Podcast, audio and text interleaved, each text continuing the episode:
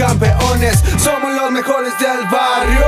Sabemos de cine, juguetes y cumbias, bailamos hasta que nos lleve la tumba. En el cine está Eric, marcó en los juguetes, beban con la música que siempre sorprende. Evo y Lau, ya comenzamos, es mejor que tomes asiento y te vayas de lado. Y que te vayas de lado, yeah.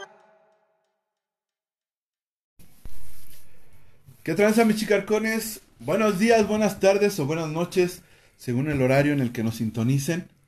Que seguimos esperando que así sea, que sea de su agrado el podcast Chicarcón. Lo hacemos con todo el cariño y todas las ganas posibles.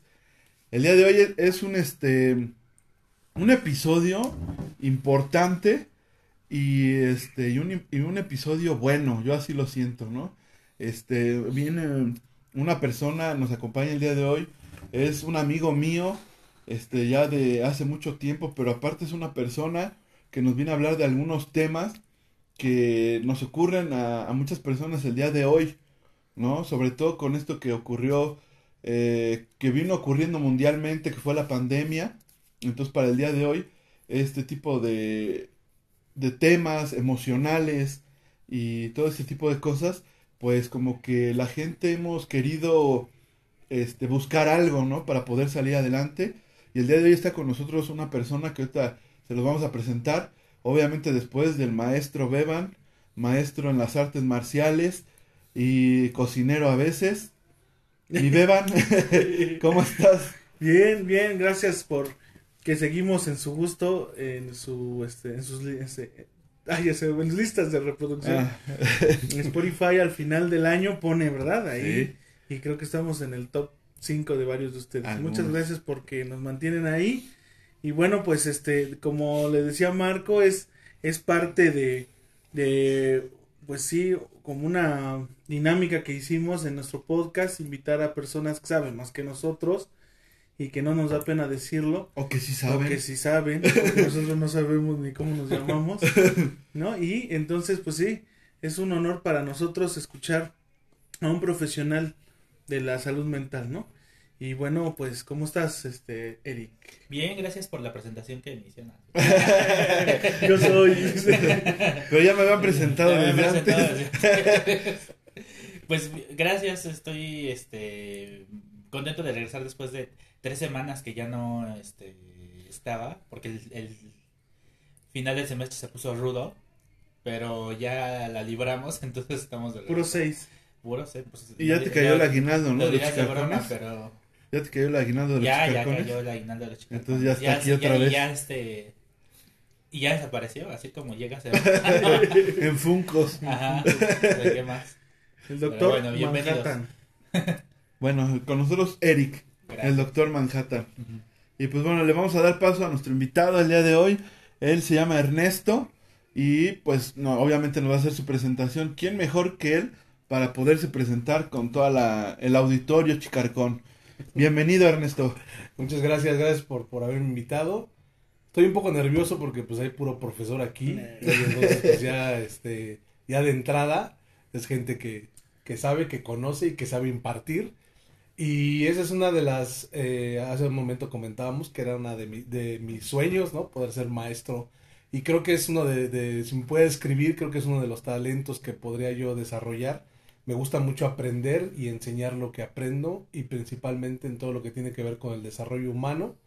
Eh, pues llevo más de 20 años trabajando de persona a persona en grupos de ayuda mutua. Trabajé también en un DIF como el jefe de departamento de atención a las adicciones, o he estado muy metido en, las, en la parte de las adicciones y en su, en su raíz o en la causa de ellas que son las emociones. Y posteriormente, ahora le, le, les, comentaba, les comentaba que estaba este, estudiando la licenciatura también de, educación y desarrollo humano, justamente para poder profesionalizarme más en ese sentido, porque me encanta justamente el desarrollo humano y ahora ya pues eh, recientemente lo que va del año eh, con una compañera mía, eh, que es mi socia, que ella es psicóloga clínica. Eh, pusimos un consultorio, bueno, yo en realidad soy como un coach de vida, ella sí es, este, sí es psicóloga clínica, pero al final de cuentas trabajando las, las emociones, que es lo que a mí me, me agrada. Me gusta mucho conocer el pensamiento humano, el cómo funciona y los efectos que tiene en el ser humano, tanto positivos como negativos. Y principalmente, pues eso es lo, lo, que, lo que me dedico. Muy bien. No más para el Ahí nada más, ahí nada más, ¿eh? Ahí más. Tantito. Pero también nos, nos comentabas y sabemos, ¿no? Porque, como les decimos, eres un buen amigo y obviamente pues tenemos cercanía con él. Y tienes eh, estudios o un diplomado o algo así en biofísica. Mm, Sí, eh, bueno, diplomados en adicciones, que hay, hay varios, porque justamente como me dediqué un buen rato a eso, pues tenía que certificarme y hacerlo para que, para que pudiera tener mayor validez lo que hablas. Eh, yo sé a través de trabajar en los grupos de ayuda mutua que los certificados no te no, no hacen que te vuelvas un- una persona garan- garantía para ayudar a otro ser humano, porque tu propia experiencia ayuda mucho más. Sin embargo, sí te das cuenta que al estudiar o certificarte conoces cosas que no sabías que existían, que de manera empírica no las conoces, ¿no? Ya cuando saben, ya cuando empiezas a estudiar como forma estructurada, dices, ay, pues aquí sí, este- esto no lo conocía, o al menos no de esa forma. Sí. Ojalá te escuchen mis alumnos sí, para que sepan por qué van a la universidad. sí, claro. ¿Por qué sí, sacaron claro. seis? O sea, es como, es Sí, como claro. Beba, ¿no? Cuando jugaba a la escuelita y ponía a las niñas ahí, eh, que según él era el maestro. Y ahorita ya sabe por qué, ¿no? ¿Por qué me gustaba jugar al profesionalizó. Profesionalicé, estar de mandón. Porque ya dabas clases, Beba. Ah, sí, ok. Muy bien, No, pero- y eso, y también lo de la biofísica, eh, lo descubrí a través de una enfermedad que tuve, me detectaron glaucoma, y pues como ustedes saben, el glaucoma para la medicina alópata, o la, o la medicina que cono- conocemos, pues el glaucoma no tiene cura, se puede controlar, pero, pero es muy probable, una- un gran porcentaje que te quede ciego. Y entonces a través de, de buscar por un primo que, que tengo, José Luis, él me presenta a una compañía que se llama Ives Evolution y ahí conozco la biofísica a través de mi maestro Arturo Jiménez y la biofísica principalmente lo que son siete ciencias, está formado por siete ciencias y su principal característica es que explica que el 100% de las enfermedades son producto de estados mentales negativos, el 100%. Entonces, lo que hace la biofísica es descubrir qué pensamiento afecta a qué órgano para que a través de que tú, cuando tienes una consulta biofísica, pues eh, tú al observar a la persona, decirte qué malestar tiene, pues puedas identificar cuál es la emoción que se lo está causando para que al cambiar esa perspectiva él pueda sanarse. ¿No? Entonces, ese es, la, ese es en, a grandes rasgos lo que es la, la La biofísica. biofísica. Ujú, No, pues eso está chido, ¿no? sí. O sea, el digo, normalmente uno eh, piensa que la medicina, ¿no? Convencional, por así de, por así llamarla, Sí. es la que pues te sana, ¿no? Ujú, Las La pastillas, las alópata, inyecciones, ¿no? Ajá. ajá. Entonces, este, y bueno, lo- ahorita lo que tú nos, nos hablas, nos dices, pues yo pienso que hay gente que, incluso yo, ¿no? La verdad, lo escuchas y dices, ah, canijo, ¿no? ¿A poco? O sea, este, Un poquito, este... estoy malillo de la cabeza. porque- Incrédulos, ¿no? Ajá, sí, exactamente. es eso, es cuesta trabajo creerlo. Porque crecimos con paracetamol del IMSS, ¿no? Oye, me duele esto paracetamol. Claro. COVID, ciego, paracetamol. paracetamol. bueno, perdón por el chistorete. Es como las, ta- como Bueno, las te tabletas de boldo, ¿no? Como que todo lo curan, ¿no? Ajá. Sí, o, o de, de tiburón, de, de, de- ¿cómo se llama? Del colmillo del tiburón o de la aleta del De los merolicos que están en, Sí, la, exacto, esos. en la San Felipe, ¿no? Con su té de Sus hierbabuena. aceites y Té etcétera. de cola de caballo. Pero bueno, eh, bueno, es que la verdad, Ernesto, en eso Ajá. crecimos, ¿no? Claro. Y también creo, bueno, eh, eh, un poquito antes tuve el honor de, de compartir el transporte con él y veníamos un poquito platicando esto y, y sí, o sea, creo que del hecho de escuchar y el eh, eh, de que pues también seas como la como bueno, sepas escuchar, ¿no? Ajá. Creo que por ahí empieza. Creo que ahí, por eso es que Como abrir está. tu mente. abrir tu mente, sí. Exactamente, ¿no? El, Ser el receptivo, eso es lo que quise decir, ser receptivo. Sí, porque bueno, en el los que bueno hemos estudiado y las personas sabemos que cuando salían estas teorías, ¿no? Porque al principio, eh, Claro. no sé si recuerdas que curaban a la gente con abriéndole las venas y los desangraban, ¿no? Para que se les salía la enfermedad, Ah, sí. ¿no? Y entonces cuando alguien aparece y dice, no, fíjate que esta hierba con esto y hace tal efecto, decían, este compa es brujo, ¿no? Y era una teoría, hasta que la teoría se comprueba y bueno, se empieza a desarrollar. Claro. Entonces, medicina. algo así yo quiero, quiero suponer que es la biofísica, ¿no? Sí, mm, eh, como decía hace un momento, está, consta de siete ciencias, a veces se me, se me olvidan cuáles son, pero eh, es la psicología, es la nutrición, es eh, la fisiología humana, es la biología, es la química y este, se me olvidan, la ingeniería, ¿no? Y la psicología, no sé si ya la mencioné, bueno, entonces son siete ciencias las que, las que lo estudian y desde esa perspectiva, bueno, vas viendo el funcionamiento del cuerpo humano de manera natural. ¿Qué quiere decir esto? Bueno, pues que tú vas, que tú vas entendiendo cómo el cuerpo eh, no genera enfermedades, sino más bien mecanismos de defensa, eh, de qué se defiende de lo que tú estás pensando. Exactamente. Entonces el cuerpo empieza a tener alteraciones como para mostrarte o gritarte a ti, eh, güey, deja de pensar así. O sea, un Ya, deja de ejemplo así. para el auditorio, porque a lo mejor a veces que, O sea, ya entramos en materia. ajá, o sea, tú dices, este, Échale. ok, das la definición, Sí. y, pero la gente que a lo mejor lo está escuchando, hay veces que uno dice, no, como que no lo agarré, ¿no? Ajá. Pero si pones un ejemplo, entonces dices, ah, Sí. ya está, ¿no? Sí, por supuesto. Bueno, toda la, la, la, la biofísica, el estudio de la biofísica ha demostrado que existen no solo el cerebro, que tenemos el, el racional, sino que también existe el cerebro emocional, que son los intestinos o el sistema digestivo, donde también podemos encontrar neuronas, igual que en el cerebro. Y lo que hace el intestino es procesar justamente las emociones. Si ustedes eh, pueden eh, sentir, por ejemplo, cuando tienen miedo, ¿dónde se siente? ¿no? O sea, se siente en la boca del estómago. Cuando estás emocionado es igual. Cuando, este, cuando te enojas, igual se siente en, en el estómago, porque ahí es donde ocurre. ¿Cómo ocurre? O sea, estas eh, generan, eh, las descargas adrenérgicas generan espasmos en el intestino que contraen el músculo. Y el músculo, pues cuando, por ejemplo, te enojas, se contrae. Y bueno, si el enojo es natural, porque el enojo es una emoción natural que sirve para justamente poner límites. Entonces, cuando te enojas, pero te quedas enojado todo, o sea, mucho tiempo, ya no dejas que la, la contractura que tiene el músculo se relaje. Y entonces lo que hace con estos apretones intestinales es que deja de moverse, se llama peristalsia eso, y deja de moverse el intestino y la, toda la materia orgánica se empieza a quedar atorada ahí. O sea, la popó. Toda la... Sí, ya no te enoje. enojes. Por eso podría ser enojón. luego, luego. Oye, sí, yo- ¿cuánto fue de la consulta? Beban. Ahorita, Aguas con ese ahorita carácter. va a sacar otra enfermedad tuya. y ya me hicieron enojar. Ya no te enojes, porque un espasmo. ahí vas. Ya, vas a dejar me estoy relajando. Por eso fíjate que cuando viene el Beban, a los chicarcones en el intermedio, entra. Porque yo creo que se relaja, se ríe y, Y se le afloja.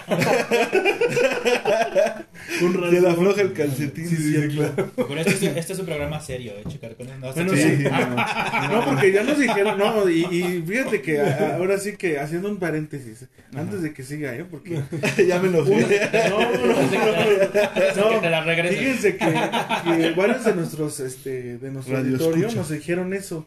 Sí, sí, to- toquen temas serios, sí, toquen temas tristes, pero Tristes. porque venimos de Nos los dejan así. Porque, Claro. sí, o sea, fíjate que tuvimos un, apenas uno, muy bueno, por cierto, pero lo dejamos así. Dice, yo, yo llegué triste a la casa, ¿y ahora qué hago? no? Y bueno, la idea de nuestro podcast es echar cotorreo y también, o sea, es serio. Bueno, para aquellos que escucharon ese podcast, escuchen este y Es la al final va a dejar sus este sus redes sociales y sus contactos Ernesto Claro. para que se les quite lo triste Para que que el se les capítulo de ¿eh? Pero de- Sí, no, claro, claro, ese es su trabajo, ¿eh? No vayan a pensar que es su compa y ya, ¿no? Me escuché los chicarcones, vengo mi consulta gratis. Díganle que lo escucharon los chicarcones. No les va a hacer descuento. pero pues va a estar Les voy a chido. decir que bueno. Ah, bueno, es valedor. Este no me va a robar. ¿no? Bueno, pero de hecho terapéuticamente es más, es el, el, como que tú entiendes mejor cuando no es tan serio. Bueno, ustedes son maestros, ¿no saben? Como que un poquito más este lúdico o como kinestésico, no sé cómo decirlo, Sí, sí, ¿no? sí. Entonces como que aprendes más, ¿no? Sí, de cotorreo. Sí. Por eso llamo los Ya cotorreos. hasta se me olvidaron las teorías, ya no me las pregunto. Les damos el examen, ¿eh? Bueno, No, entonces, favor. el pensamiento genera una enfermedad. Sí, lo que pasa es que tenemos que entender que, qué son las emociones. Las emociones son impulsos electroquímicos provocados por la percepción humana. ¿Qué quiere decir esto? Eh, que el cerebro, el cerebro racional, cuando ve algo a través o interpreta algo a través de los cinco sentidos, produce un impulso electroquímico, o sea, eh, descargas eléctricas para formar químicos que y esos químicos lo que hacen es como si codificaran la información y esa información se va directo a las células del cuerpo. Entonces, si nosotros creemos que la mente está en el cerebro de la cabeza, pues no, la mente está en todo el cuerpo.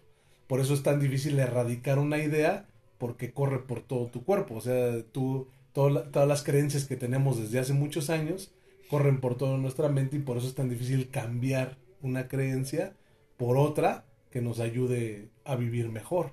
¿No? Porque si no pasa esto de, la, de, de- los espasmos intestinales y, y entonces cuando, cuando se queda ahí la materia orgánica, pues viene la fermentación y cuando hay fermentación pues aumenta el calor y cambia el pH y entonces el, el intestino también sirve como bomba para retorno sanguíneo del cuerpo. Entonces eh, hace, ayuda a que la sangre que va a las piernas regrese al corazón. Si esto empieza a fallar, pues entonces lo que empieza a desarrollarse es una hipertensión arterial, ¿no? Por cosas, o sea, entonces, pero cada, cada eh, enfermedad tiene sus emociones, ¿no? Como la biofísica explica, por ejemplo, no necesito dar un ejemplo, ¿Sí? la diabetes eh, se consta de dos emociones básicas. Una es el coraje y otra es la culpa. O sea, me enojo muchísimo y después me da culpa enojarme. O me da culpa lo que dije, una culpa fuerte. Entonces lo que hago es que destruyo mis proteínas y estas proteínas pues lo que hacen es dejar dos residuos, agua y azúcar. No es que, según la biofísica, no es que el páncreas no funcione, de hecho está trabajando al triple de su capacidad, pero ya no le da más. Pero se acaba la insulina. Ya no le da más, ya no, ya no puede ya más. no puede. No, ya no puede más. Y entonces es un círculo vicioso porque toda esa azúcar, el, el diabético, eh, cuando se tiene tanta azúcar, pues tiende a explotar para sacar esa energía y luego le da culpa y entonces viene el bajón y, y- y produce el cuerpo más azúcar para que se levante y ahí sí está el desmadre. Entonces, cañón. Bueno, chicas, ¿No, no era mi chocomil? ¿no era nuestra Está, es que te, te sientes culpable por... ¿Por el por chocomil? No, te sientes culpable por atacarnos. Por, Se acaba, se acaba el podcast, nos vamos y te quedas culpable. y por cabullarnos ya te, te sientes culpable. Ya lo oíste, No mamá. dicho Puedo tomar chocomil con mis dos bizcochos. Oye, y por gastarte la tarjeta en He-Man. Sí, sí, ¿verdad? Eso sí, pero no lo debo de hacer o qué. A ver. Depende de quién sea la no, tarjeta. está muy Si es de. Laura. Pues ahí ya fuera que se... Va a Sí, sí va a haber problemas, ¿ya? Sí. Si, si quieres, puedes parar aquí, Marco, y arreglar. Hazte unas llamadas. Ahorita, ahorita le vamos a editar esta parte para que no sepa que agarro la tarjeta en las noches. Muy bien, no, pues está muy interesante, la verdad. Fíjate que al menos de las dos cosas que dijiste, yo Tengo dos. No, no, todavía una, ahí tengo un tratamiento, pero pues sí, o sea, es que está comprobado. Creo que mucho de lo que comentaste, pues sí, lamentablemente no sabemos manejarlo, ¿no? Claro. Entonces, este, me voy a ir después del podcast a sacar mi cita a checar con él. Ahora sí que eh, ac- acaba de nacer un nuevo término y es gordito porno. Por no reírte. Por no. Por no ser feliz. Exactamente. Bueno. Pero pues bueno, vamos a... Ahora sí que una vez a- habiendo presentado a nuestro amigo Ernesto y que más o menos nos ha platicado de qué se trata, eh, nosotros queríamos tocar un tema que el día de hoy eh, a mucha gente nos aqueja, ¿no? Y digo nos porque yo me siento incluido. Sí. Este, eh, hace mucho tiempo para mí la Navidad era la época así, lo máximo, Dorada. dorada, ¿no? Porque pues eran regalos, era que se reunía la familia, ¿no? Decíamos en el otro podcast que incluso vienen los recuerdos cuando se reunían mis tíos y se empedaban y aunque Claro. hacían sus ridículos, te la pasabas chido, ¿no? Y te reías y etcétera, ¿no? Y obviamente pues venían reyes, había juguetes, y o sea, era una época dorada para mí, Sí. ¿no? Y a partir de algún, algunos diciembres para acá, que nos sucedieron ciertas este, circunstancias, ¿no? Y que vino a rematar con la muerte de mi padre el diciembre pasado, este, debido a la pandemia, este, hay un tipo de depresión que le da a las, a las personas en esta época que es como invernal, Ajá, ¿no? sí. Entonces, queríamos ahora sí que preguntarte o que nos ayudes a, a que la gente que está allá afuera, este, escuchando este podcast, pues se siente identificada y que sepa que hay algo que hacer, ¿no? Porque Claro. comentábamos hace rato que muchas veces no sabemos que estamos en depresión, ¿no?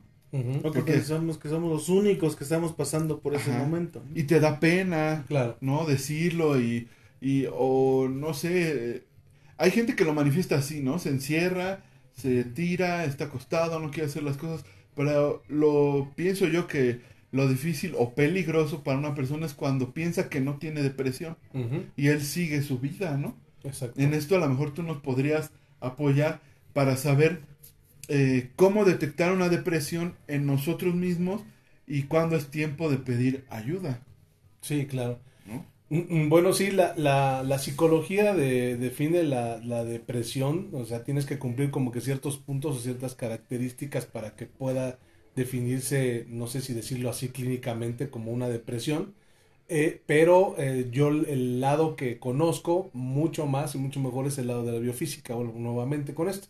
Entonces, eh, ahorita mencionabas algo, ¿no? Hay una depresión que a veces en- pues te tiras en la cama y que puedes llamarle depresión pasiva y la otra, la activa, ¿no? La que estás así, este, trabajando y no paras y esto, pero hay un malestar constante, que a veces la- es de saber, no saber qué tengo, pero simplemente sentirme mal. A partir de la biofísica lo cataloga como depresión masculina y depresión femenina. ¿sí? Y esto lo puede, o sea, un hombre puede tener una depresión femenina y una depresión masculina, y una mujer puede tener una depresión femenina y una depresión masculina.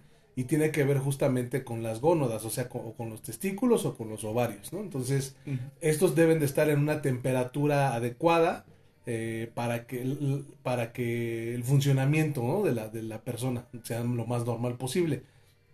Por ejemplo, en la mujer pues son más calientes, eh, en el buen sentido de la palabra, fueran en el malo, pero no. a veces se reprimen. A veces ¿no? sí. Entonces, eh, más bien porque tienen los ovarios dentro, entonces los ovarios son más calientes y una temperatura mayor. Y en el hombre, pues los testículos que están por fuera son más fríos. Cuando eh, los testículos se calientan, o sea, no sé si lo han notado a veces como que no por el frío, pero se te, se te esconden. Ahí ¿No? se calienta ¿no? Es que- seguido. Es que Marco ya, ya retuvo varias bromas. Estoy Ya se seguro. está aguantando. Pero suéltalas, te vas a Pero sí, te va a Sale. ¿no? Cuando, hace, cuando está caliente salen, digamos. Eh, sí. Entonces, bueno, el punto es que cuando... Bueno, eh, eh, cuando antes- ah, Este, Échale, échale, entonces el término de cuando Deja que los traigo ¿no? bien calientes, Ah, entonces no que, que- porque entonces se esconden, ¿no? se esconden. Se Ah, esconden, entonces es no, por el ah, frío. Porque cuando tienes otro tipo de, De salen, como Sí, diciendo, salen, órale, aquí estoy. aquí hay guerra, aquí Caliente. Exactamente. Sí, pero, entonces cuando se calientan justamente eh, el hombre tiene una depresión femenina que se manifiesta justo estar más sensible, eh, le da por llorar, eh, la depresión de que no se puede parar de su cama o que no puede estar más activo. Esa es una depresión femenina, así la, pode- así la podemos identificar, ¿no? Que están, estás irritable, pero más tendiendo a, a sensible. La depresión masculina es eh, más eh, al- tendiendo al coraje.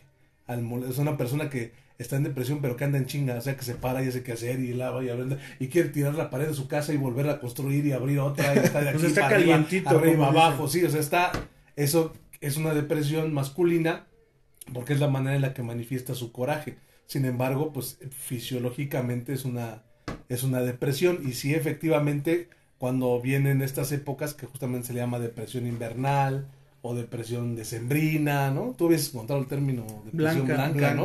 Pero bueno, ya este, ese también como que se, se le da a otras, a otro tipo de depresiones.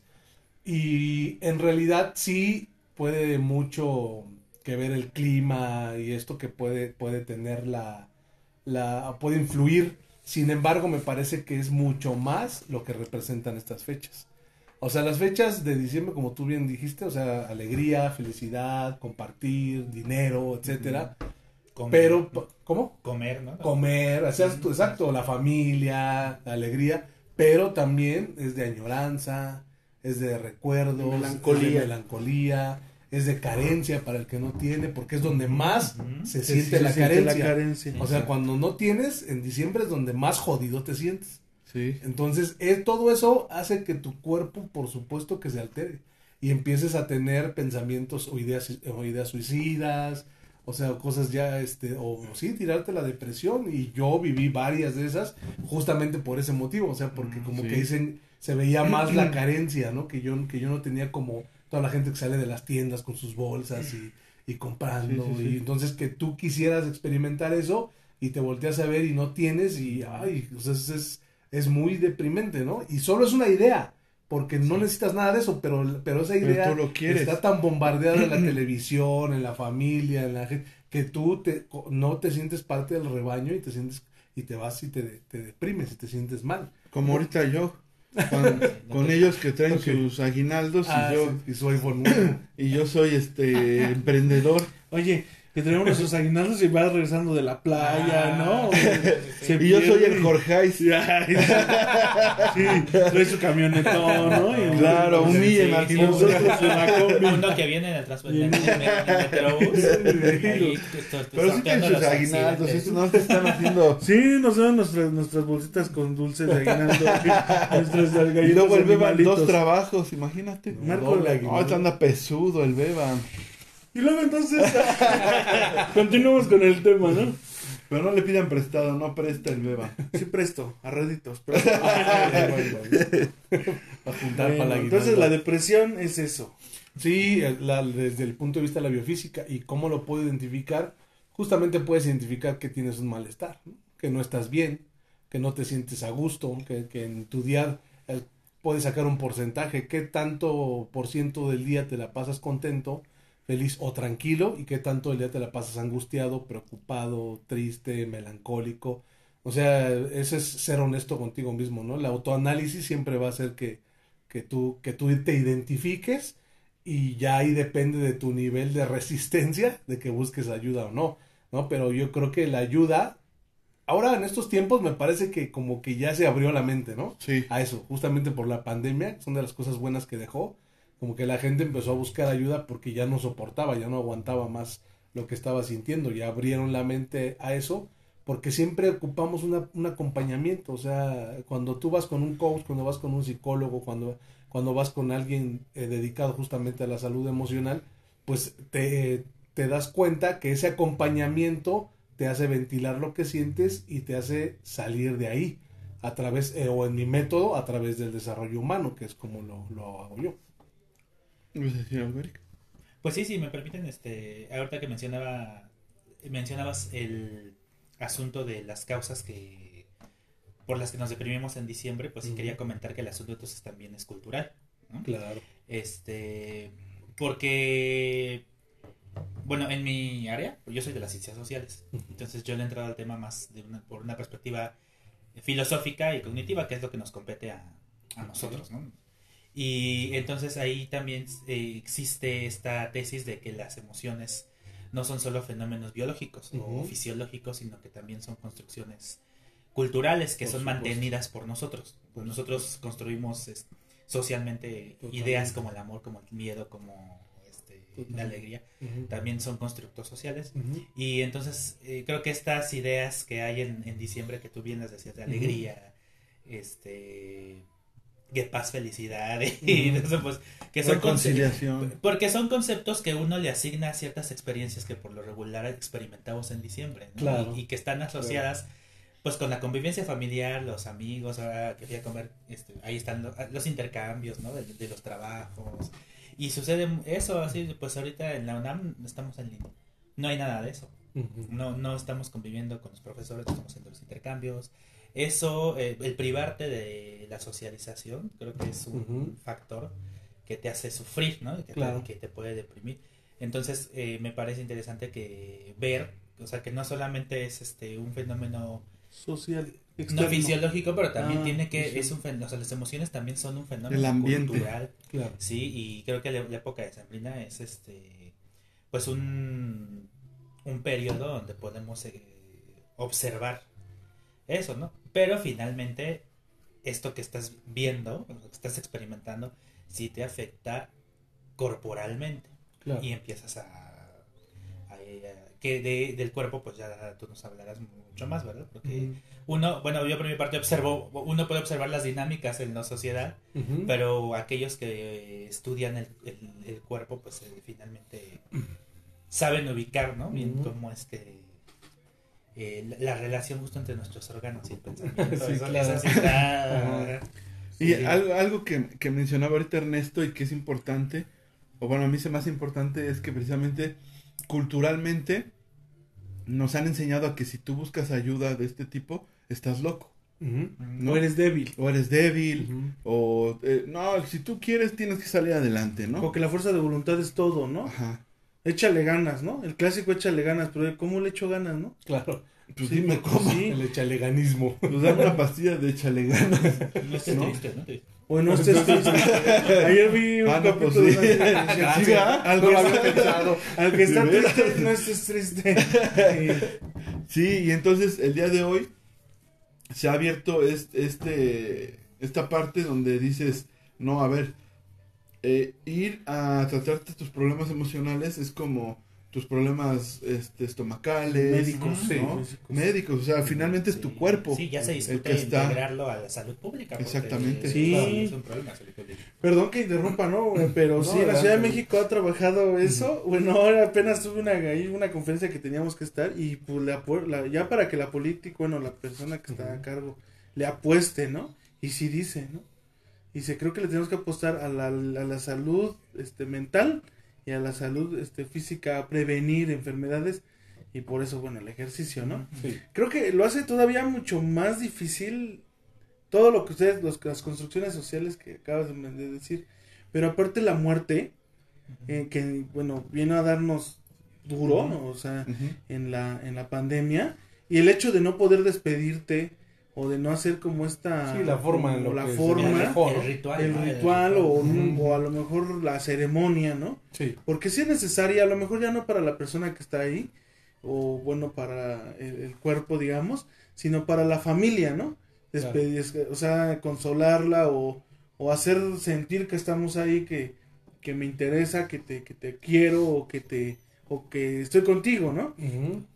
Pero el, el- el no tener eso, creo que lo hizo todavía como más difícil, ¿no? O sea, como no tener en dónde depositar todas esas emociones, toda esa carga, ¿no? Claro. Y yo creo que por eso la depresión también aumentó, ¿no, Ernesto? ¿Cómo ves? Sí, sí, también por las formas, pero ahorita lo decía este Eric, ¿verdad? Sí, ¿Dices, sí, Eric. sí. Eh, a eso iba yo, eh, lo que, el punto que, que acabas de decir es el fundamental, o sea, ese es el principal. Y de, visto desde la biofísica y visto desde mi- la experiencia que yo he tenido con lo que he leído, esa es la parte fundamental, las creencias. O sea, las, eh, ¿por qué? ¿Cómo funciona? Una emoción siempre va a ser precedida de un pensamiento, ¿sí? A menos de que sea una emoción que, que venga a través de que un olor que te recuerde algo Mm. inconscientemente y reacciona. Pero la gran mayoría de las emociones vienen de un pensamiento. El más del 90% de las emociones vienen de un pensamiento. Y los pensamientos, es lo que veníamos platicando, eh, ahorita que venimos para acá, eh, vienen, provienen de las creencias, de lo que yo creo de ciertas cosas, de lo que la sociedad me ha dicho que es y cómo es y cómo funciona. O sea, entonces, para- cuando tú atiendes a una persona para que pueda esta persona sanar su vida, lo que tiene que hacer es justamente encontrar una creencia que los ayude a ser funcionales. Porque si sigue teniendo esas creencias que lo están llevando a tener pensamientos que lo hacen sufrir, entonces va a seguir igual. Y una de ellas, pues, es la construcción de la muerte, ¿no? Por ejemplo, o sea, nosotros nos enseñaron que en la muerte se tenía que sufrir. No estoy hablando del dolor, el dolor es natural, porque viene para el desapego, porque, pues, es una- ¿cómo no? Vas a extrañar a esa persona, te va a doler, y te va a doler por un buen rato, por mucho tiempo, años probablemente. Posteriormente, de acuerdo a mi experiencia, el dolor se va y solo queda el recuerdo, recuerdo chido, ¿no? O sea, de, yo me acuerdo de mi papá, que murió ya hace casi 20 años, más o menos, y, me, y tengo recuerdos de él, eh, eh, y lo recuerdo y ya no me duele, ¿no? O sea, ya no siento ningún dolor y pues obviamente es muy agradable, pero el dolor, el proceso del dolor lo tienes que vivir. Y, pero el, pro- el problema es el sufrimiento, el, el que nos enseñan a que la, mu- la muerte hay que sufrir.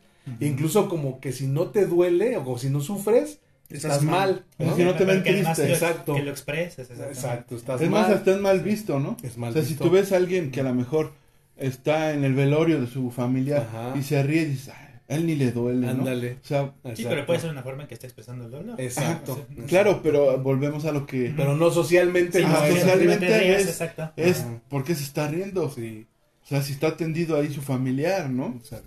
Sí, somos muy dramáticos en Tenemos que- para la muerte. Bueno, creo, creo, creo que los Siento que Televisa varios, ¿no? tiene la culpa. Por las novelas. Televisa, Sí. te odiamos.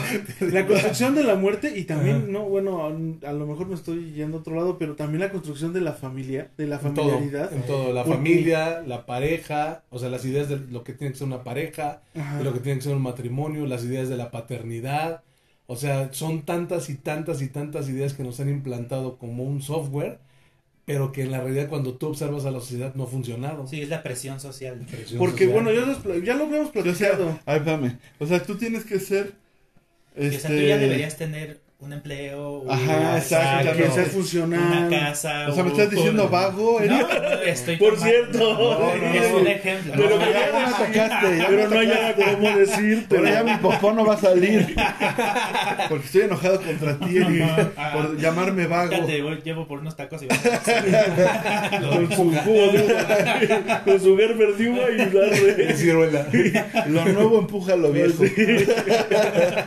Bueno, lo decíamos porque, mira, en el podcast anterior hablábamos sobre, bueno, hablábamos sobre la familia, ¿no?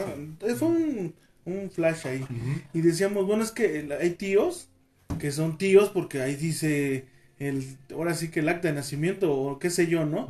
Pero hay tíos que nunca se comportaron como tal, ¿no? O primos que nunca se comportaron como tal, o sea, son completamente desconocidos, ¿no? Yo fíjate que tuve una, un momento de crisis en algún momento porque sé, bueno, sí, que bueno, es mi tío, lo saludo y todo, o es mi primo, o, o es mi X, ¿no? No sé. Pero no, no sientes nada por él, o sea, o no, o sea, no es que si- sientes afecto, pero a lo mejor un afecto profundo, ¿no? Y hay amigos o personas ajenas a tu familia, digamos, de sangre, que pues son como ese tío, ¿no? O son como ese hermano o ese primo, Sí. y entonces pues eres más apegado, pero entonces te ves mal, ¿no? O sea, te ves mal porque entonces no eres como familiar, o sea, no eres como un buen, buen hermano o buen esto, buen aquello. Y creo que también ahí, pues eh, cuando te juzgan, pues empieza como a, a sentirte mal, ¿no? Sí, es que eh, es tanto el, el deseo de pertenecer, es tan grande que el, el doctor Miguel Ruiz en el libro de los cuatro acuerdos lo menciona mucho, o sea que es tanto tu deseo de pertenecer que eres capaz de perder tu, tu identidad con tal de pertenecer, olvidarte de lo que tú quieres, lo que, lo que a ti te gusta, de quién eres, con tal de pertenecer, o sea, de darle gusto a los demás y de vivir la vida de los demás. Por ejemplo, ahorita hablabas de la familia.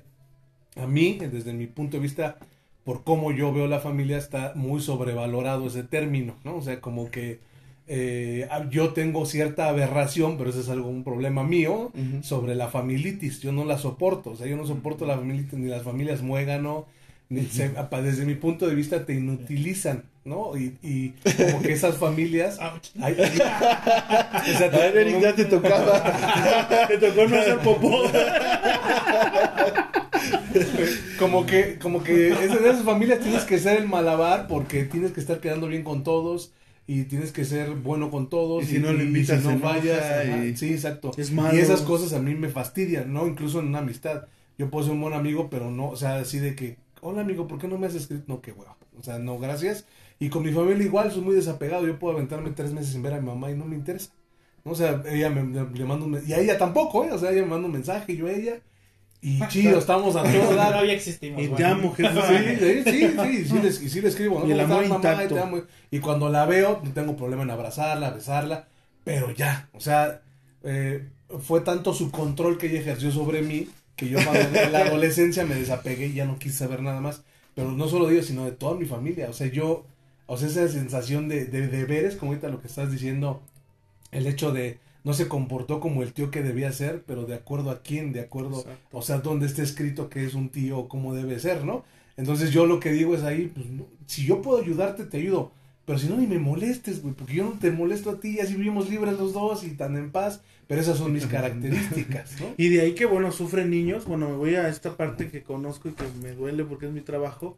En el que dice, no le digas nada porque es tu abuelo, ¿no? O no digan ya nada, hay que quede porque es tu papá, ¿no? Sí. Y entonces creo que hoy también ya la, la misma sociedad también ha estado despertando, ¿no? Y decir, no, pues sabes qué, orden de restricción porque pues, algo sucedió. No, no ahondamos, ¿no? ¿En qué? Pues son situaciones medio complicadas. Pero sí, o sea, creo que también es eso, ¿no? Y, y, y a veces me decías, ¿tanto tiempo puede uno influir en una persona? Por ejemplo, en este caso en la escuela, en los niños, claro, ¿no? Sí. Es más, hasta ellos te ven hasta como el hermano mayor, ¿no? Que, Claro. que a lo mejor no tienen o, o, o que quisieran tener o hasta a veces se equivocan y te dicen a las maestras, ¿no? Mamá, ¿no? Sí, porque, o sea, tienen un interés súper distinto, ¿no? Y, In- y bueno. Incluso en, en, la, en la escuela hay un ejercicio en el cual el profesor tiene un folder de cierto color y, y les dice a todos los niños, antes de que llegue el que casi siempre llega retardado, que ellos van a decir que es de color rojo, vamos a suponer, ¿no? Y el folder no es de color rojo, ¿no? Y entonces les pregunta y rojo, rojo, rojo, ¿no? Y el morro se queda así como, ah, chingado, ¿no? Y cuando llegan a él a ver este, el folder de qué color es y dice rojo, Rojo. ¿no? Sabiendo que es así. Ajá, exactamente, y él, y entonces ahí dice, o, Como sea, la carga, ¿no? La La acabas de carga, decir de Spider-Man, la carga social, ¿no? La carga social donde tienes que pensar como todos, Claro. ¿no? Porque si no piensas como ellos, pues ya estás fuera del huacal, ¿no? Exacto. Exacto. Pero bueno, sigue, continúa. Perdón, es que nos emocionamos y nos proyectamos sin querer en tus palabras. No, pues tiene que ser así. Yo ya Así. me vas a cobrar, ¿verdad? Cuando te- El bebé No, quiere dejar todos sus traumas ahorita. Y en ese sentido yo veo a mi hija porque pues toda la familia de mi esposa tiene familitis así horrible, vas Pero ese es, ese es mi este, No lo va a escuchar. No, ya lo sabe. Sí, ya lo sabes, ya se lo he dicho. sí. Sí. Y mi niña pues empieza a tener esa- esas actitudes de no, vamos con la familia y que vamos a desayunar pero con la familia y yo, mames, pero ¿por qué con la familia a fuerza? Ahí estoy sacando mis traumas. Entonces tú no vas, papá. Sí. Entonces, eh, es complicado porque yo lo interpreto como tengo que lidiar con muchas voluntades. O sea, que a todos les guste lo que a donde vamos a ir, que a todos les guste lo que vamos a que a todos les guste si vamos de vaca, que to- no, y me, eso me da mucha flojera. Me, me gusta más la independencia, el moverme libre, porque creo que sufres menos y te da más como para poder. Y de hecho en ese tipo de viajes o salidas a comer, siempre hay bronca, ¿no? Siempre. Porque, eso. ¿tú qué quieres? Ajá. No, pues yo quería mariscos. No, O pues no, yo quería dicen, barbacoa. ¿O sabes qué ¿no? dicen? Lo que quieran. Lo que quieran. Y ya con llegas, bueno, lo que quieran. órale, Con ahí su va, Ah, es que barbacoa, yo ¿no? no quería. No, esto. barbacoa no. Oh, bueno.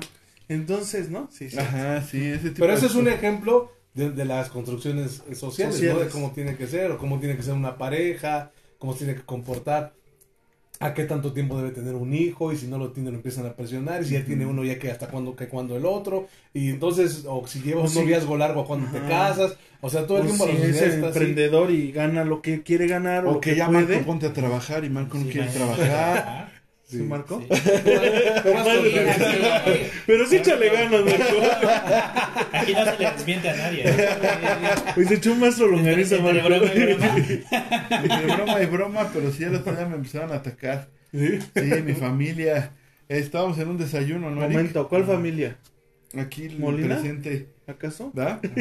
Y todo, no, Marco, y que ya saca el título y todo, y de ahí, pues, ya sabes, mi jefa, pues, aprovechó, ya, Marco, y vea que yo, ya le dije que vaya y que haga su argüende, y, no, pues, tranquilo, pues, yo estoy chavo, ¿cuál prisa? ¿Qué prisa tiene? ¿No? Bueno, ¿Cómo te, te queda bien? incrédulos. Pero todo lo hago por no pertenecer a la sociedad. Eso, para sí, el sistema. Ajá. ¿Sí? Eres No, rebelde. sí. Exacto, no crees que lo hago porque soy flojo, porque No, sí. no me gusta ir a un lugar y ahí quedarme y que me presione Si quieres, este, el otro podcast lo dedicamos a, al trabajo. al trabajo. bueno, entonces, por no encajar, por no entrar, por no, digamos, asumir roles que tendrías que asumir, digamos, lo hago entrecomillado, ¿no? y todo eso, eh, pudiera empezar también la depresión. Sí, porque a nosotros nos enseñaron que los padres tenían obligaciones con nosotros y que nosotros teníamos obligaciones con los padres, ¿no? Sin embargo, no, yo considero que no es así. O sea, eh, los padres no tienen ninguna obligación con los hijos. Más bien tienen una oportunidad, una oportunidad de experimentar el amor. El amor más grande que se puede experimentar es con un hijo, porque es el amor libre. Lo aceptas así como es, ¿no? Y ahí tienes a las mamás que van al reclu después de 20 años encerrados y ahí están, ¿no? Y ahí es, es el amor incondicional. No me importa que toda la sociedad te vea como una basura, yo te amo así como eres. Entonces esa es la oportunidad cuando tú eres papá de experimentar el amor de esa manera y de darle y de brindarle económicamente lo que tú le puedes dar, pero como oportunidad. Y es muy diferente a cuando lo ves como una obligación, porque la obligación se siente como una carga, se siente como un deber, como un debo hacerlo, y entonces ya desde a partir de ahí se interpreta de otra forma y debo ir a trabajar y, Y debo sufres. y sufres y sufres por esa por esa misma Y razón, ¿no? sufres, ya hace sufrir. Sí, Sí, pues y sí. hablando ahora sí que a lo mejor un poco serio, este, el, Nosotros estamos serios, man. lo que hoy, eh, lo que hoy sucede mucho también, yo veía, eh, hablando de esto de la mano, va de la mano, este, que los chavos hoy no quieren, este, estudiar, no quieren hacer, este, no quieren trabajar, porque el, el éxito de hoy se mide en dinero, ¿no? O sea, es como si tú tienes dinero, eres un triunfador. ¿no? Y más si eres un empresario que, que este, hizo su negocio y puta, ¿no? Eso es ahorita lo que la gente ve Pues considera más como chido, éxito, ¿no? ¿no? Ajá, Ujú. considera como éxito. Y entonces los niños, pues, ya no ven el trabajo ni el estudio como lo que es, ¿no? Porque también, bueno, el estudio y el trabajo, pues, va más allá de solamente a lo mejor este, enseñarte o que llegues a ganar algo de dinero, ¿no? Sino que la socialización, eh, la, eh, la dignificación como persona, ¿no? Sí. La cultura y tantas cosas que tiene, ¿no? Entonces, este, yo veo que eso sí precisamente está muy marcado el día de hoy en, en nuestra sociedad, donde te dice, bueno, a ver, a cierta edad tuviste que ya haber tenido, este, ya no debes de vivir con tus papás, tienes que estar, este, ¿cómo se llama? Viviendo solo, ganando tu dinero, ya tienes que estar triunfando, un hijo y todo, y si no lo tienes, entonces te sientes mal, Claro, ¿no? claro. Entonces dices, soy un fracasado, y empiezas a sufrir, Sí, ¿no? sí. Sí, se tiene, se tiene. Y aunque vivas bien, idea. Sí, porque hay Sí. gente que vive bien. Porque te, te la pasas comparándose, comparándote con Claro. otras personas. Aunque tú, otros ven que tu vida está bien. O sea, otros quisieran tuya, ser ¿no? como tú. Sí. Y tú a fuerza ser como otros. Sí. No, ahora sí ya. Yo creo que necesito salir de este lugar. a llorar y hacer popó. es cierto. Ernesto, puedes continuar. No, pero sí necesitas hacer popó.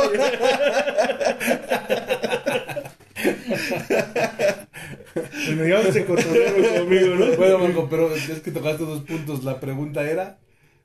ya no me acuerdo porque el Iván me hizo reír. No, pues dile. No, es que se me, se me fue la idea. O sea, consideran como éxito. Ajá, ¿Es tener sí, éxito sí. o O sea, o porque los chavos. La no pregunta era, ¿debería irme a trabajar? Debería sacar mi título. Debería sacar mi no, no, no. título e irme a trabajar o seguir mi sueño de ser este influencer. Sí, pero ahí, ah, pues, si no se vio, ahí va la pregunta, o sea que este, el origen de por qué los este, adolescentes se deprimen, yo creo. O sea que Ajá. tienen cierta idea de éxito, no quieren Sí, sí, sí. trabajar. quieren Porque hay veces que a lo mejor incluso este tienen, no sé, un ejemplo, ¿no? Tienen veintitantos años y ellos ya acabaron su carrera, trabajan, pero viven con sus papás. ¿no? Sí. Y sus papás pues les proveen este comida, gas, los gastos, ¿no? Entonces Ajá. ellos obviamente tienen su dinero Claro. y viven bien, pero como la sociedad marca que ellos ya tendrían que vivir solos, que entonces eres un hijo de papi, que chupas la sangre, que etcétera, entonces ellos sufren viviendo bien, Sí. ¿no? Es que también depende, ¿no? Porque como que en la familia, las familias latinas eso es muy común, ¿no? O sea, que los que tú estés ahí o que te cases y vivas con ellos de todas maneras un Sí. rato, entonces Sí, sí, es muy muy común. Eh, aunque sí se piense que debías independizarte, pero la mayoría de la sociedad vive así. ¿no? Entonces, Así como que, pues ahí la gente tendría, o los chavos tendrían que replantearse, pues que la mayoría de las personas viven de esa manera y que raros son los casos que pues emprenden o se van por su propia cuenta. A diferencia de, por ejemplo, Estados Unidos, ¿no? Que pues desde muy chavos se, se independizan y se separan de la familia y vuelan. Y creo que eso pues también termina siendo un poco sano, ¿no? Para no depender tanto. Pero más bien es, tiene que ver con lo que tú quieres sobre tu vida. Y muchas veces cuando tienes esa edad no sabes ni qué quieres, ¿no? Y entonces es muy complicado. O sea, sí, ¿a dónde voy? ¿Qué hago? ¿Hago esto? ¿Me quedo? ¿Me voy? O sea, no, no sabes. Y esa incertidumbre muchas veces te hace justamente sentirte mal, ¿no? Sentirte que no vas a ningún lado o que te dan las crisis existenciales, ¿no? Porque ya tienes 25 años. Ya piensas que eres un anciano, ¿no? Exacto, ya piensas que ya valió tu vida, ¿no? Y no ha hecho nada. Y, no ha hecho nada. Y, como, y luego hay veces que hasta incluso hay compañeros tuyos que a lo mejor no lo hicieron por, por este virtud, sino porque a lo mejor embarazaron una morra, lo, no caben en su casa y tienen que salir. Y entonces la necesidad los empujó a crecer. Claro. ¿No? Pero entonces tú ya, tú no ves esa parte, sino ves la parte donde dices, él ya tiene una casa, él ya tiene una esposa, él ya tiene mi trabajo, y yo qué estoy haciendo, ¿no? Ya sí, claro. Me estoy quedando aquí, ¿no? Sí, claro. O sea, darles una esperanza a los... Sí, no, la, realidad es que lo que tenían que plantearse es cuál es su objetivo de vida. O sea, eso es lo primero que tendría que pensar, ¿no? O sea, ¿qué voy a hacer? ¿Qué voy a hacer con mi vida? O sea, ¿qué me quiero dedicar? ¿Qué quiero hacer? ¿Hacia dónde voy? Y ya una vez que te tengas más o menos claro eso, pues entonces encaminarte y ver si lo que estás haciendo en este momento te está ayudando o necesitas hacer algo diferente, ¿no? En, lugar del el drama, ¿no? Que hablábamos hace rato. En lugar del drama, más bien pues buscar una solución de hacia dónde me voy a dirigir, ¿no? Que ese es el, punto.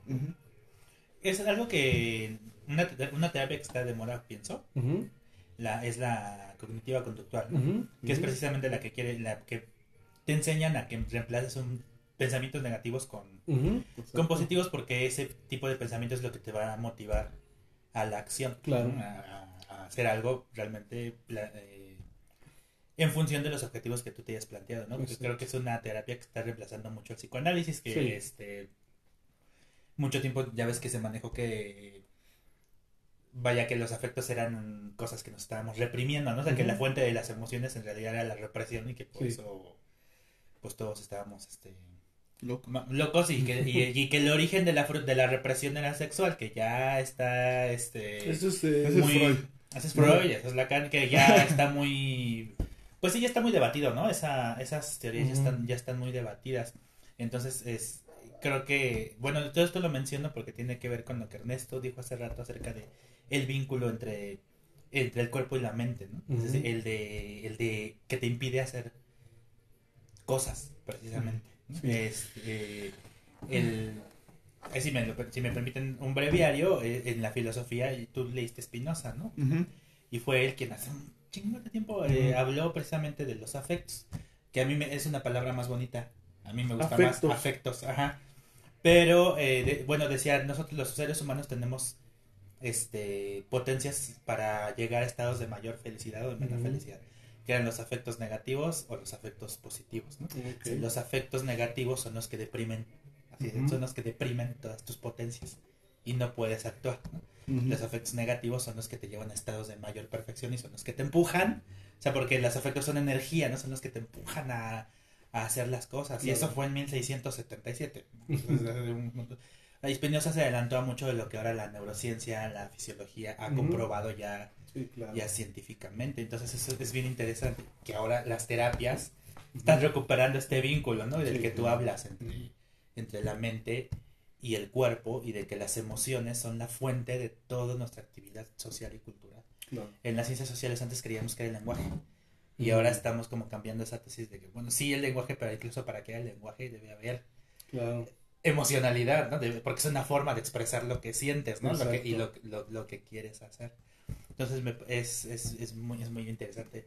Y que justamente desde las ciencias que mencionas, este fenómeno se está estudiando desde muchas disciplinas, porque nos hemos hecho conscientes de que existe la, de que existe la, la salud emocional y que sí es un problema de salud Y que pública. pudieran hacer de ahí Sí, los males o los... los- Porque sí, sí, al ser un pro- soluciones. es un problema individual, pero al ser un problema de salud pública también se- es un problema social. Claro, Porque al no saber encauzar nuestras emociones colectivas, entonces no vamos a buscar el bien común. claro.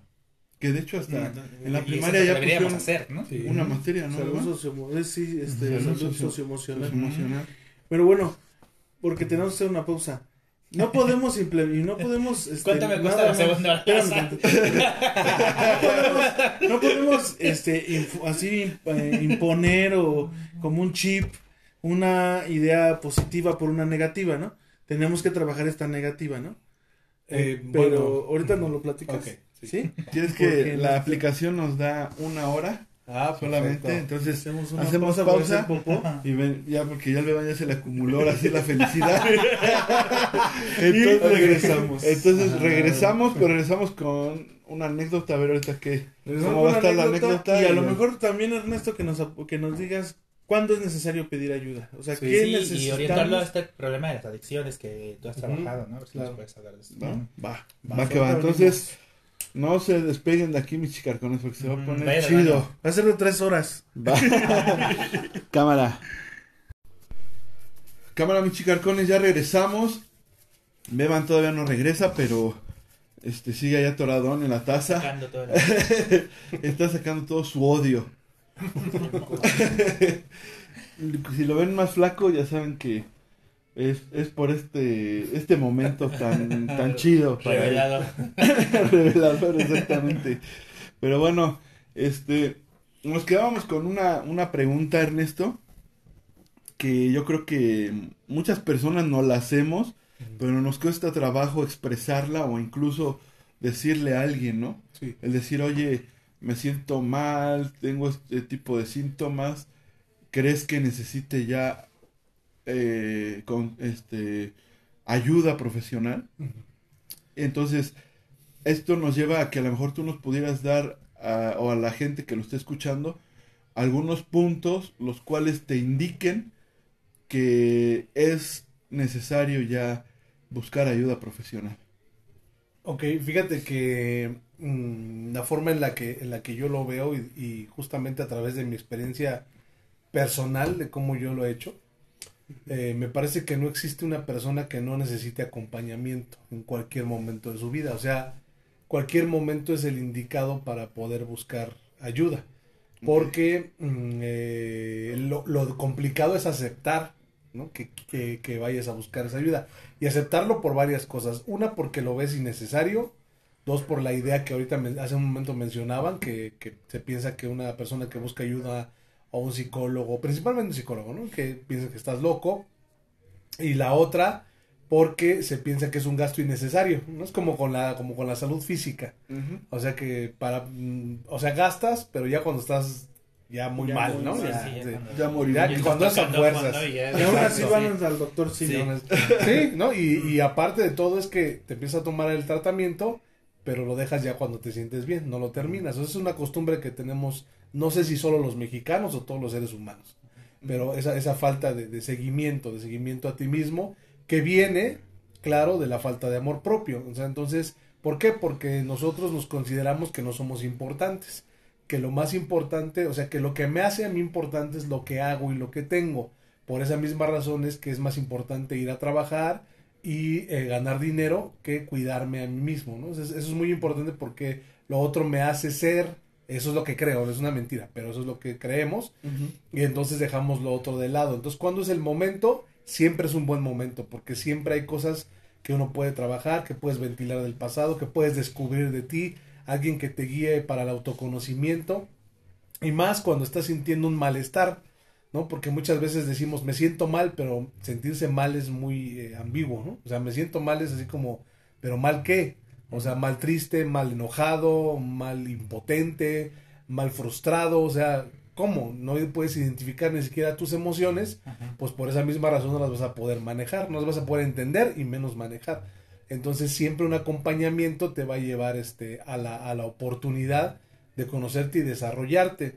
Por otro punto que quisiera comentar, eh, me parece a mí que el desarrollo humano o el desarrollo personal, como lo, lo queramos decir, es eh, la parte bien importante, es una parte súper importante, ¿no? Ya lo decía, creo que es Daniel Goldman, el que escribió el libro de inteligencia, emocional, y él, él, decía que es la inteligencia más importante, ¿no? Que podemos tener muchas inteligencias, pero que esa inteligencia es la más importante, y sí porque nos ayuda a funcionar en la vida de una manera, eh, la verdad es que muy buena, o sea, si yo tengo inteligencia emocional, eh, puedo eh, sortear cualquier situación que se me presente en la vida, y voy a seguir funcionando, no me voy a, no me voy a derrumbar, no me voy a, no voy a, dramatizar lo que ahorita decíamos, ¿no? sino que voy a afrontarlo con la mayor madurez posible, recordando que el dolor es inevitable, el dolor es parte de la experiencia humana, pero el sufrimiento es opcional y para eso se necesita la inteligencia emocional o el desarrollo espiritual, como lo que se conoce en algunas partes, o el desarrollo humano, el desarrollo personal, y que ese se aprende como cualquier disciplina que ese es otro punto, o sea, de repente como que una persona que va a sesión de coach o va a sesión psicológica siente que en dos o tres sesiones ya la libró, ¿no? Y puede ser que supere un problema, pero, o una dificultad, pero hay muchas cosas que atender, ¿no? Hay muchas cosas que, que puede atender. Entonces lo que ocurre cuando vas a un lugar para que te den acompañamiento es que te va a brindar las herramientas necesarias durante un tiempo para que después tú al adquirirlas las puedas aplicar por ti mismo, como en esto del autoconocimiento, de aprender a meditar cuando estés estresado, de, este, de, hacer un análisis diario de, cómo fue tu día, en fin, o sea, de lectura, de conocimiento, etcétera. Entonces, que te va a dar herramientas para poder eh, usarlas en el momento de la crisis. ¿no? Bueno, pues ya. dejó sin palabras. Creo que. ya, ya tuvo la primera herramienta. Nos dejó sin palabras porque entonces todos necesitamos, ¿no? Ese acompañamiento, ¿no? Y, y, creo que conocernos, ¿no? Y en la medida que nos, conoce, nos conocemos, pues vamos a ir también aprendiendo que lo que nos hace falta, ¿no? Porque a veces llegamos ya muy averiados y lamentablemente pues ya con nuestra farmacia encima, ¿no? Yo, yo tengo una, una pregunta, sí. porque también últimamente he escuchado mucho el término del amor propio, ¿no? Pero yo he visto, este, mm, bueno, sí juzgando, porque es lo que estoy haciendo, juzgar a una persona que llega a tal de que dice, eh, yo tengo amor propio, que los demás les les vale gorro y pasan encima de ellos, ¿no? Entonces, aprender a, distinguir que el amor propio este es diferente a la mejor a que te valga gorro todo, ¿no?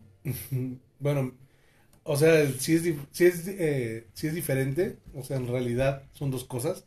Lo que tú dices que me valga gorro todo, o más bien te refieres a pasar sobre los demás, ¿no? Ajá. Ok.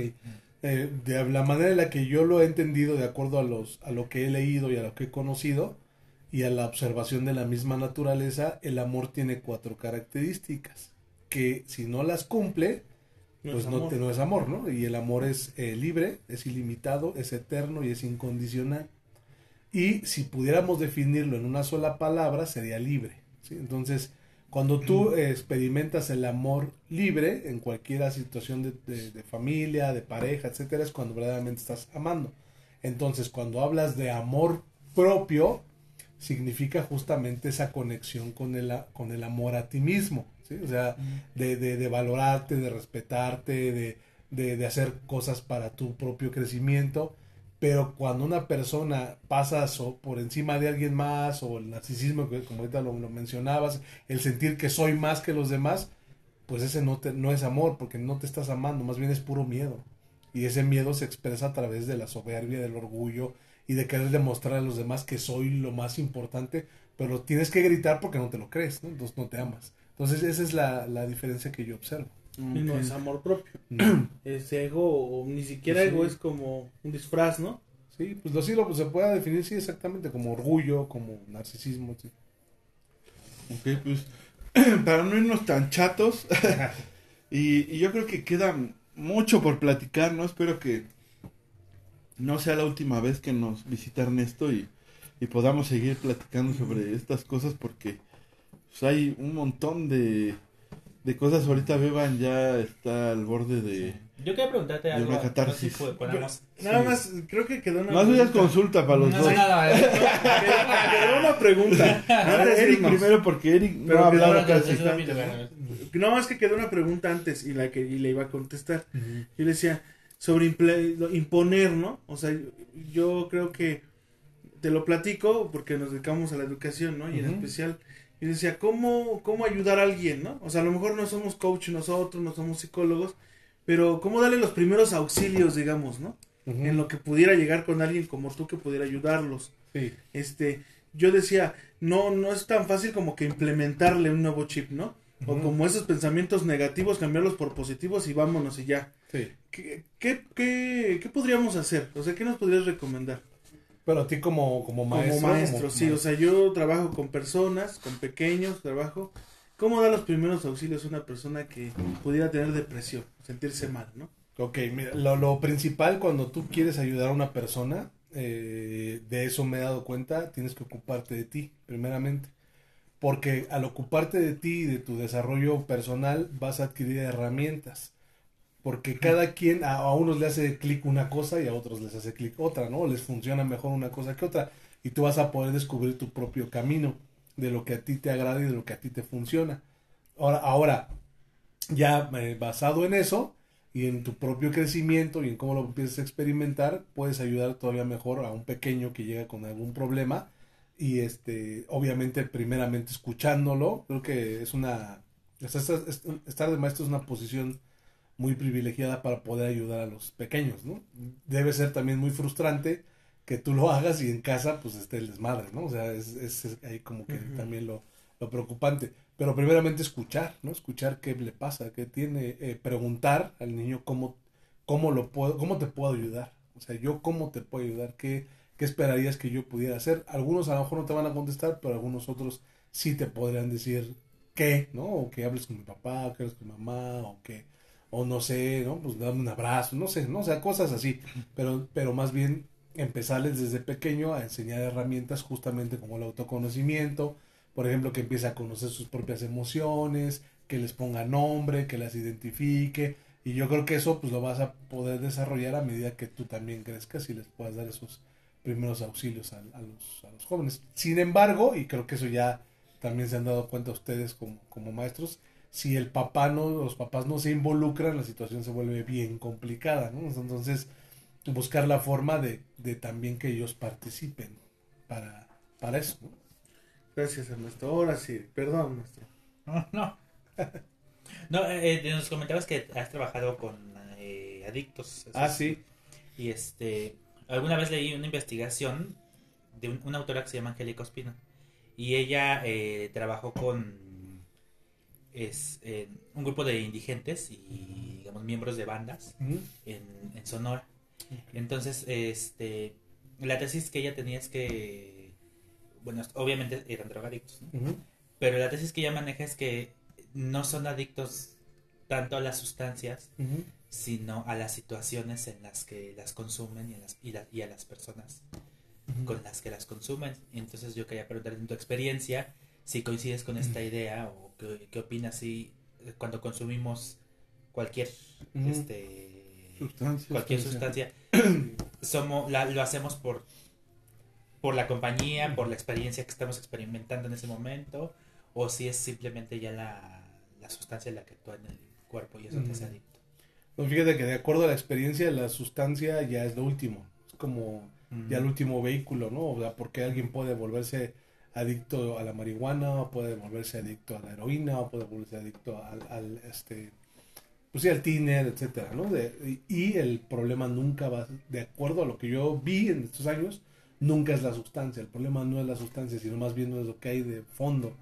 Y, e incluso no recuerdo de quién es, hay un experimento que se, hizo- que se hizo con unos roedores, en donde a los roedores en, en una caja eh, oscura, fría, tenían dos sustancias, agua, agua natural y la sustancia adictiva. No sé si has, escuchado este experimento. Entonces lo que hacían los roedores en la mayoría de veces era consumir la sustancia adictiva, a pesar de que veían que unos roedores se morían, ¿no?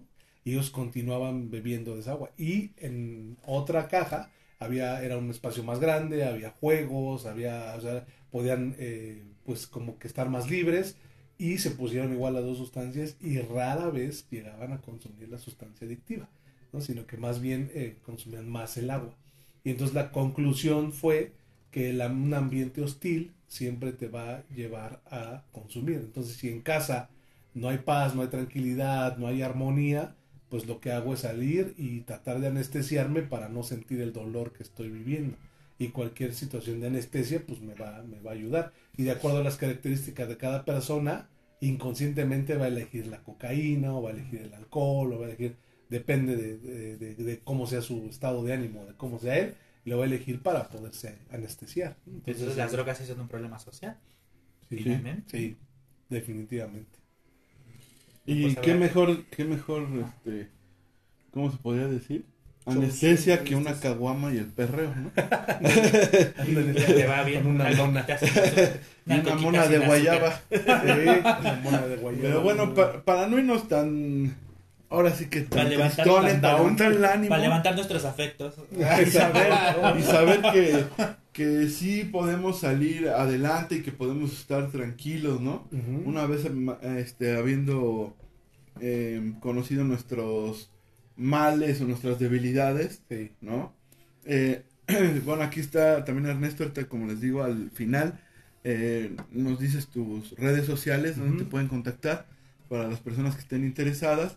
Y pues nosotros, eh, respecto a la temporada, ¿no? Iniciábamos con esto, el, esta depresión que se da invernal, pero también muchas veces eh, son situaciones alegres, ¿no? Claro. Trae cosas muy, muy padres, este, ya lo mencionábamos, ¿no? La reconciliación con la familia, o el, el reunirse con ellos, y etcétera, ¿no? Entonces, beban, a ver, tú como le hacían a los niños cuando estaban distraídos, Ahora eres tú el primero que vas a iniciar con tu anécdota.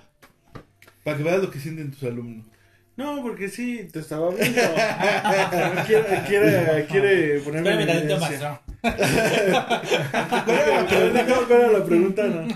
Este, fíjate que diciembre es nuestro mes preferido, ¿no? Eh, bueno, el mío y el de mi esposa, pero quiero hablar de mi persona, pero creo que una de las mejores experiencias que he vivido en diciembre y en esta época ha sido el casarme, el casarme con mi esposa, porque salimos de, una tormenta de muchas cosas, de muchas situaciones y, logramos lo que nosotros queríamos. La verdad, no sé ella qué opine, ¿verdad? Pero yo para mí era un sueño hecho realidad. Este, una vez hasta me bromearon, me acuerdo, Marco me acuerdo que me dijo, tú pareces la novia. Porque sí, o sea, en serio, ¿no? Yo bajé esas escaleras y los vi a mis invitados, a mi familia, a la gente que quiero. Y, pues me sentí muy emocionado. Bajó como mero con su vestido. Bajé como mero con su vestido. y entonces, para mí, la, eh, esta etapa y esta, esta anécdota, o sea, porque nos casamos el 21 y luego el 26 fue nuestra fiesta y este y ver cómo las cosas se dieron así como que fluyeron muy bonito, este la verdad teníamos, estábamos limitados, era una fiesta como para menos personas, salieron 80 de no sé dónde, más, pero las personas que escogimos para que dieran el servicio, pues hicieron nuestras amigas, nuestras amistades, y nos regalaron hasta más tiempo, más comida, más todo. Y yo siento que por eso es que estos días siempre los tengo como muy alegres, y esa es mi anécdota de, de, la, la época de Sembrina. Eric. Y no sabes con que no tienes, siempre aplicas esa, ¿eh? No tengo y tengo como 10. Pero, uh, sí, anécdota, pero feliz. Sí, claro. no, ya tristeza ya. no sé, a mí me pasa como a ti que en los últimos años ya se me pasan así. Ya no hay magia. bueno, pues algo de niño. Ya, no, no, a mí. Algo que recuerdes chido. ¿Qué tienes? a mí sí me, no, a mí sí me gusta la Navidad, siempre adorno mi casa y es este... Lleva a la pagué, siempre adorno mi casa. Es algo que disfruto. Es el, el, puro adornar ya te ya lo Ah, sí, y, y, ver la tele con el árbol encendido me gusta mucho. Sí. Como que es algo chido, ¿no? Sí, y... sí, sí. sí. y ver mi pobre angelito con tus pantuflas. No, si ando en calzones. ando a raíz. Cualquier, peli- no, cualquier cosa que quiera ver, pero este es un momento que sí atesoro. Una película de terror de Navidad. A ver. Para mi favorita pues es una clásica que se llama Negra Navidad, precisamente. Ah, o sí. Black Christmas, ajá. ¿Y de quién es ese? Krampus. ¿De- También me gusta. Black Christmas es un slasher sobre una hermandad, bueno, son una sororidad, ¿no ven? Son chicas. Y un asesino que solía vivir en esa casa, este, regresa a, este... A vengarse. Es muy ¿O evidente el asunto, ¿verdad? Regresa- sí, regresa a vengarse, este, porque lo recluyeron en un psiquiátrico generaciones anteriores y ahora se la carga contra las, las chicas, ¿no? Este, Hay tres versiones de esa película. No hay gusta. No, no hay. Ah, No hay. Porque es familiar. Es familiar, sí. Hay sangre, pero no. Pero bueno, eh, hablando de terror, pero para que, como me dijiste que feliz, pues dos películas que veo este como tradición. eh, Me gusta mucho El Expreso Polar, la pongo, sí, sí, la pongo cada diciembre. Y eh, ese debate de si El extraño mundo de Jack es película de Halloween o de Navidad, Oh, de Navidad. pues yo ya lo resolví porque yo siempre la pongo en Navidad. Entonces, sí, Para esas sí, esas me, me gusta es por lo regular es una, es, una, es una temporada donde veo mucho cine de, de capa y espada y de fantasía. Bueno, entonces esas son tus Esas son, anécdotas. esas son mis anécdotas. Sentarte a ver tu película con tu árbol de Navidad Claro. ¿verdad? puesto y con tu mamá, tomar tu chocolatito. Ajá. Tú, Ernesto, a ver, cuéntanos una. No, pues ahora con mi hija, ¿no? Es como que es muy... Como que los niños siempre te remontan a tu infancia otra vez, ¿no? Sí. O sea, como que empiezas a disfrutar cosas que ya habías olvidado desde el hecho justamente de adornar la casa desde el 15 de noviembre. O sea, ya quieres sacar y poner y el arbolito y etcétera, ¿no? Y las luces y, y cómo se emociona de cosas tan simples, ¿no? Y que tú también pues te emocionas de Con eso, ella. exacto, o ir a lugares como ahora que fui, fui a Morelia, hace, no sé si hace 15 días, una semana, y tenían, eh, tienen un jardín adornado y estuve ahí caminando con ella, nos tomamos una foto con un Santa Claus muy chistoso y pues todo, como que todo eso está, o sea, ese ambiente, el frío, porque a mí me gusta el frío, el Sí. calor no me gusta, el frío me, me gusta mucho como puedes dormir mejor, entonces eso, y la comida, por supuesto. Toda la comida que hay, ¿no? sí, exacto. Vientos. Pues yo aunque no me pregunten. ¿Tú qué, Marco? ¿Qué, No, Marco? Sí, sí dinos. te preguntamos, pero no nos das oportunidad. No, ya pregúntenme más. Marco, ¿cuál es tu anécdota? Por favor, cuéntanosla. No, pues yo al igual que Ernesto, bueno, ahora que lo, lo estuve meditando, pues diciembre sí es un, como les mencionaba al principio del programa, pues este nos sucedieron a, a- bueno a la familia de mi esposa y a mí este en varios diciembres muy seguiditos este diferentes situaciones muy horribles esa es la realidad. Y este pero bueno entrando en una meditación eh, pensando algo de lo que yo siempre estaré agradecido con la vida con Dios es haber tenido a mi hija. Y pues la y precisamente ella es de diciembre. Entonces nace el 7 de diciembre y para mí pues es empieza no es el Guadalupe Reyes sino es el Ébolet Reyes no ya desde el desde el 7 andamos de fiesta hasta que acaba no Aunque no sea bolechucho, porque el chucho es el 2 de febrero. Yo iba a decir el Evo Eric, yo soy del 11 de enero. Ah, no. Así.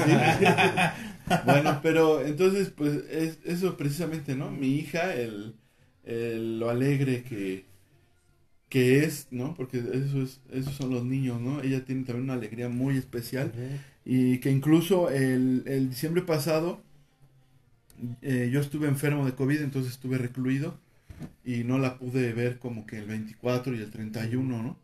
Y apenas este, estaba sacando unas cosas que, que tuve ahí guardadas, ¿no? Cuando, durante que estuve enfermo y que mi padre estuvo hospitalizado.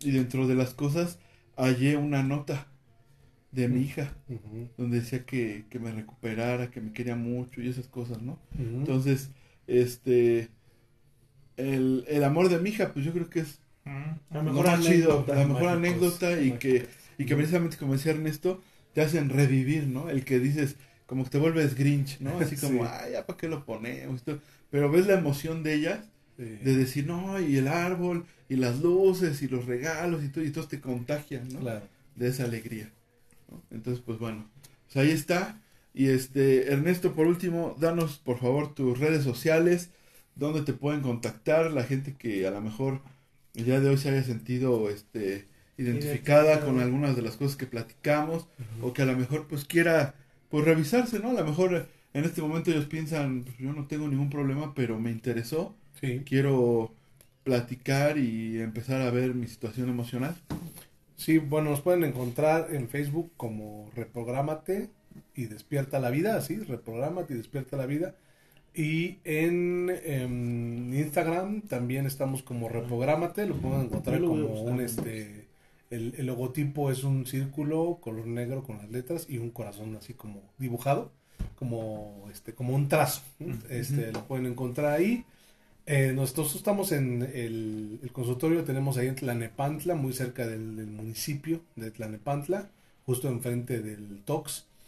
Y bueno, pues pero nos pueden contactar por, por eh, Facebook y ya ahí podemos agendar las, las citas, si así lo desean, ¿no? También ahí tenemos cierto contenido, también vamos a empezar allá a hacer un podcast y va, pues ahí ya los invitaremos. Entonces, pues, Órale. todo, todo eso está ya A que digan sus tarugadas, dice. Ya- O ya- que el Beban saque Beban, consulta ya- ya- gratis. Ya, ya va a ser Ya. mi segunda sesión. Ya Bueno, pues nos regaló la primera. No, pues yo te, te agradezco mucho, Ernesto, que te hayas Mucho hecho gusto. el tiempo porque en serio que se hizo un espacio para entre toda su agenda. Gracias, Ernesto, porque Sí, también gracias. aprendimos muchas cosas. Hoy, aparte de cotorrear y de pasárnosla bien y de grabar y de que lo podemos compartir, pues creo que nos vamos como con un chip diferente, ¿no? Bueno, al menos yo me voy Sí. con un chip diferente. Muchas gracias. No, Ernesto. gracias a ustedes. Gracias. No, gracias Ernesto por, la, por el tiempo igual. Tuvo un plato. Gracias. Pues ahí está mis chicarcones, este, ahí compartan el video, ya saben, síganos en nuestras redes sociales, chicarcones con K, en Instagram, Facebook, eh, YouTube y, eh, y pues obviamente Spotify, ¿no? Este, compartan con sus familiares y a lo mejor alguien dice, bueno, yo no, este, ¿qué crees que a lo mejor yo no, pero conozco, ¿no? A, a un amiguito, a un primo, etcétera. ¿A quién le Pues, serviría escuchar ajá. esto? Compártanle el podcast y denos like. Siempre denos like, beban. Siempre, muchos likes. Donde Les va. Muchísimas gracias Ernesto por todo Un y gusto, esperamos que no sea la última vez y a nuestro auditorio le guste y pues hay que lo pongan, ¿no? Hay que Y, lo eh, pongan. Y ahí agendamos otra otra cita con, con Ernesto y ya Beban puede sacar sus otras cosas que se le quedaron. Más popó. Bueno, popó pa' afuera. Yo, yo, Marco, tal vez probablemente sea mi último podcast de esta temporada. Ah, yo pues que ya, ya dije, ya te Este, estás ya me voy a ir con Ernesto. voy A su a, podcast. pues, voy a chalanearle. Este, si no estoy en el próximo, Chicarcones, muchísimas gracias por todo lo que nos dieron esta primera temporada. Este, si no estoy, y si estoy, pues ya, me como mis palabras. muchísimas gracias y muy buenas noches y muy buenos días, muy buenas tardes. Cámara, mis chicarcones, se acabó lo que se vendía. Cuídense, cambio fuera.